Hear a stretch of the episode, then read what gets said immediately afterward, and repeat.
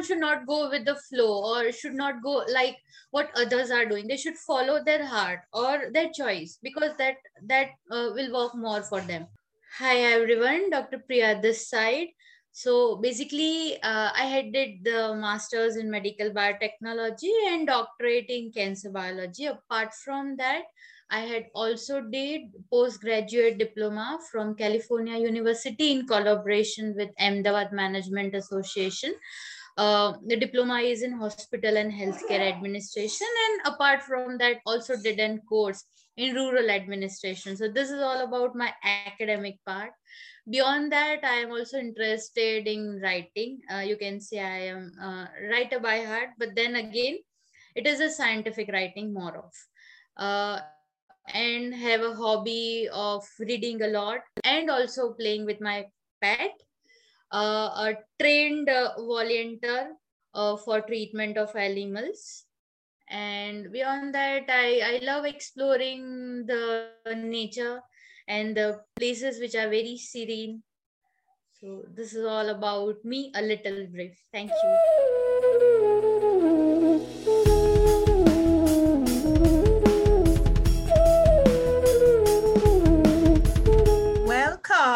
to the PhD talk show by Biopatrika. And with us today is Dr. Priya Mehta, who is a medical sciences liaison with Zydus Life Sciences Limited. And we are very happy to have her. Welcome. Thank you so much, Dr. Alberta. Grateful for this opportunity. Thank you. You're welcome. In uh, finding out a little bit about you before, one of the things that I noted is that your academic training and your personal life experiences, your passion really uh, fit you well into the role as a medical science liaison. So I would like you to share a little bit more about that academic training and personal passion as a mold for your present job? Sure. Uh, so basically, I had did my integrated masters in medical biotechnology. So it is a specialization course, which is in five and a half year. So that set the background for you know the medical uh, context, which I'll be needing as a base to underwent this uh, position and apart from that after completing my master degree uh, in during that also i had did the internship at academic and research institute along with the pharmaceutical industry. And after that i had uh, two and a half years of full to research experience. So that research experience had helped me to gain the knowledge about the different techniques and about the molecular biology of the cancer basically which is playing role in the pathogenesis as well as in diagnostic and therapeutics. And after that uh, i had shifted into academia. And along with the academia i had uh, underwent my doctoral degree. So there also i was more of uh, linked with the hospital and the research work. So all this in toto had set the you know the ground strong base for this role. Yes that's very important. And uh, that's the academic training part of it. And especially as a medical sciences liaison you that interface and you could even say that translator or interpreter between the patient and the experts and the products that come out from the company. So you could share a little bit about how the some of your personal life experiences helped with in being that interpreter between the two sectors, the patients, the products, the, the experts. Yeah, sure. Uh, so the base of uh, going into the oncology spec, uh, sector and specifically into the breast cancer had been set uh, uh, you know, when my grandmother got suffered with a breast cancer and I had seen her terminal pain. And at that time, the seed uh, just landed into the mind that I want to go further in this sector only so that I can make at least a little bit impact in the life of the patient. And second thing is when I was doing my doctoral work, at that time also my work is more of confined to the Saurashtra region patient. And that uh, region is totally unexplored region in Gujarat. So the patients are coming more of from the rural background. So the day in and day out into the hospital, interacting with the patients, doing uh, when I was uh, taking the details, when I was collecting their samples, then again interacting with their relatives, I had seen the trauma of the disease and the real life uh, experience about how they are uh, coping up with this phase. So that uh, you know helped me to get uh, more of empathetically into this sector Right. I, I, like some of the, as you say, nice soft skills you mentioned, that empathy, that understanding, uh, just being in the real life situation and journey with the patients, even with your family member.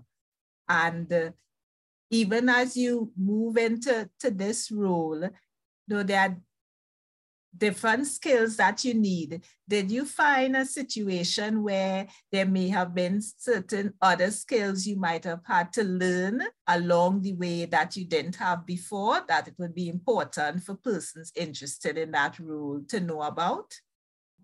Yeah, sure. So uh, during my academic uh, uh, timing, when I was studying, we have different sessions of personality development. In that in every semester we are being taught you know different verbal non-verbal communication interpersonal skills presentation skills. I feel uh, that played a big role uh, in uh, my career. And second thing is when i was studying at the same time my professors were very keen.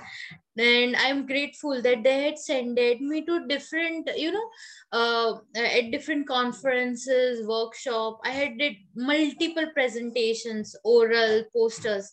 And that also helped me to get rid of the stage fear that helped me to network with the people you know and it also uh, make me well was to communicate with the people the correct thing in the correct time because in such presentations we have a short time. So uh, that is how uh, i had learned and beyond that to fit in into this role since the doctorate degree and the academia is total different thing. Switching to a corporate sector that to uh, a sector where you need to be abreast with the recent knowledge. I i need to you know learn and get well versed with the recent data about research about molecule drugs even diagnostic clinical trials real world data so that also uh, needed when you want to shift into this sector so basically I, I can sum up all the thing is i am constantly you know learning unlearning and relearning the things Yes, and, and the thing about having pursued a PhD, it's all about that ability to do exactly what you said. Just learn and relearn, etc. And if we could step back a little bit, persons would be interested in applying for the role.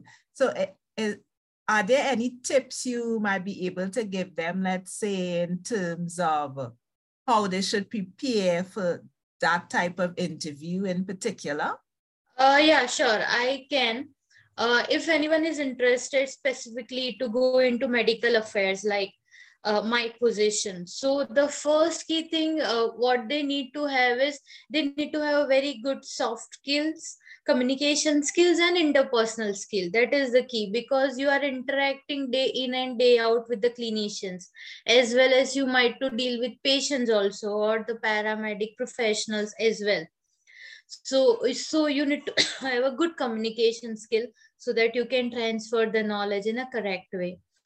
And the second thing uh, uh, which you need to have is uh, you need to constantly read and get the things you know which is latest. Because when you are dealing with any drug or molecule you need to be thorough with the clinical trials the clinical data that how that molecule will work in the real time when it has been given to the patients. So that skill is needed must. And apart from that uh, one need to have a good presentation and writing skill as well because uh, you are ultimately dealing with the scientific assistance towards KOL for your brand or product. So that also you need to be thorough with before switching to this field. Right.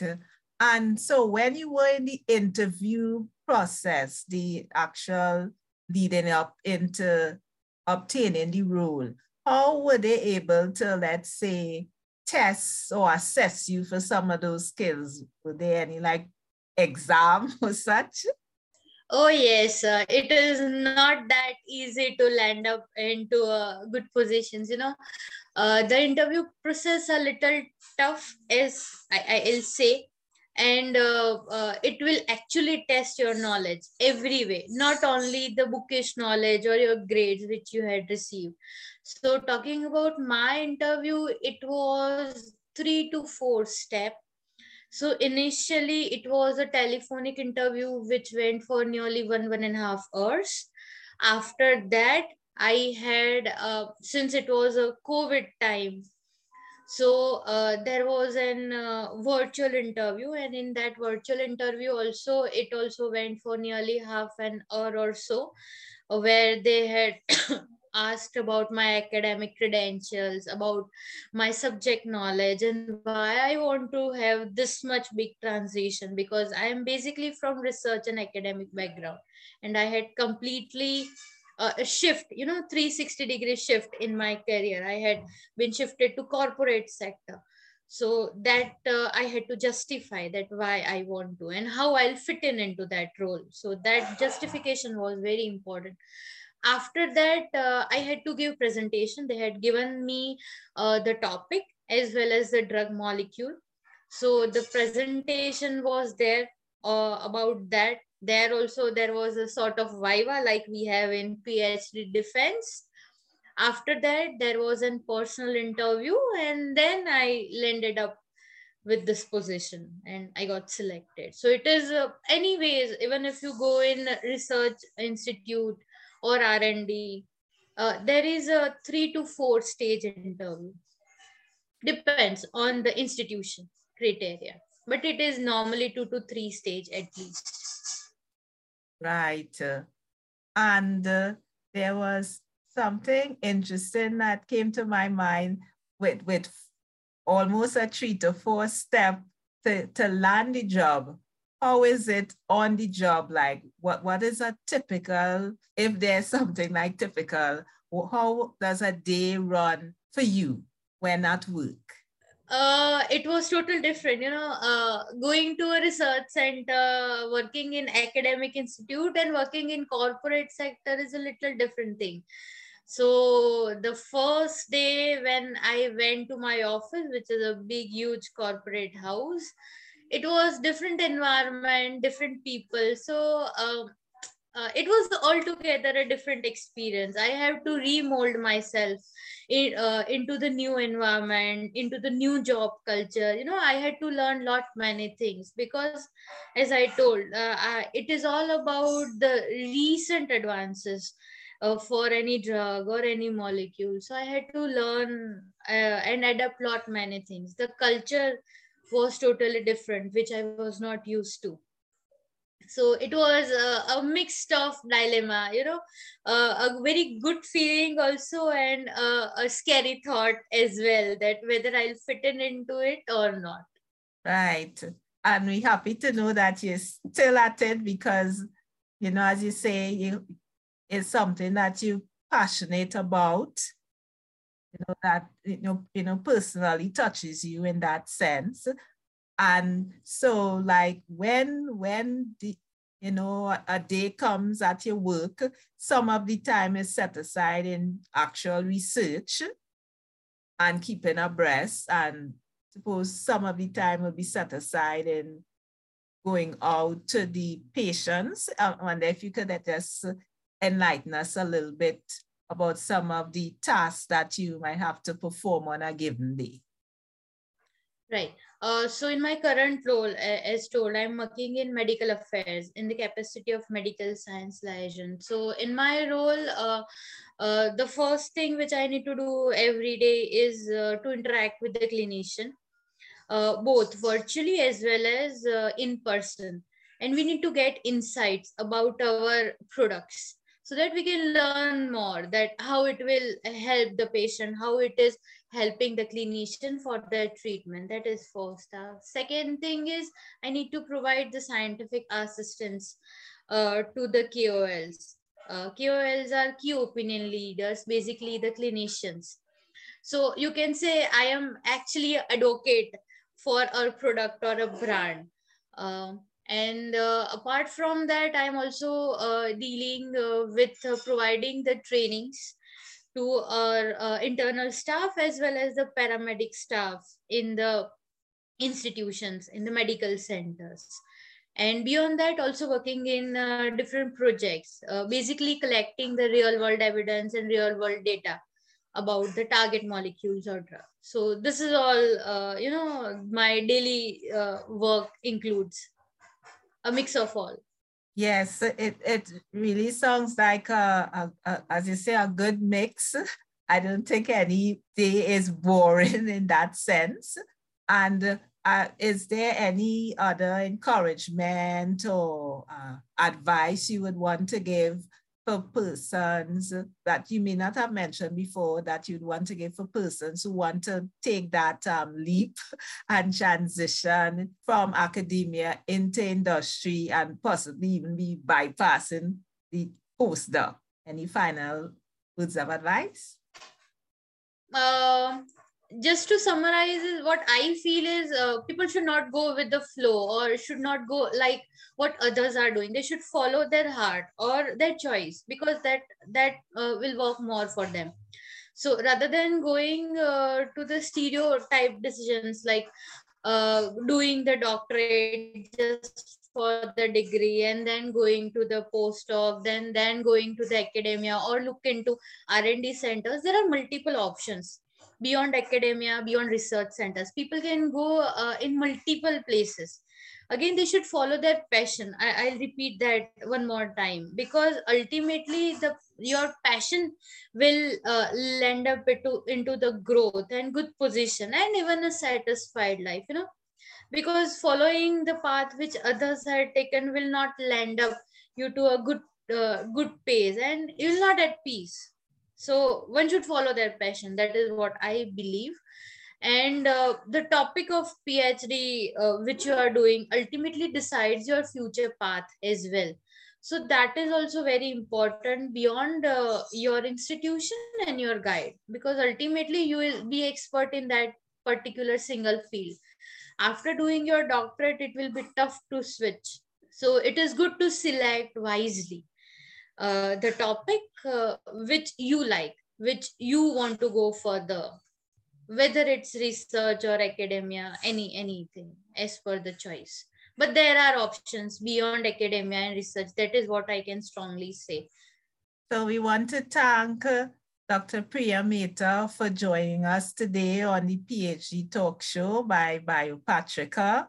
And we continue to encourage our listeners, as she said, that you know, there are a wide range of options beyond academia that you can pursue as a career. So thank you again, Dr. Mehta. Thank you so much. Thank you. Grateful for this opportunity. Thank you. Thank you, Dr. Alberta. Thank you, Biopatrika.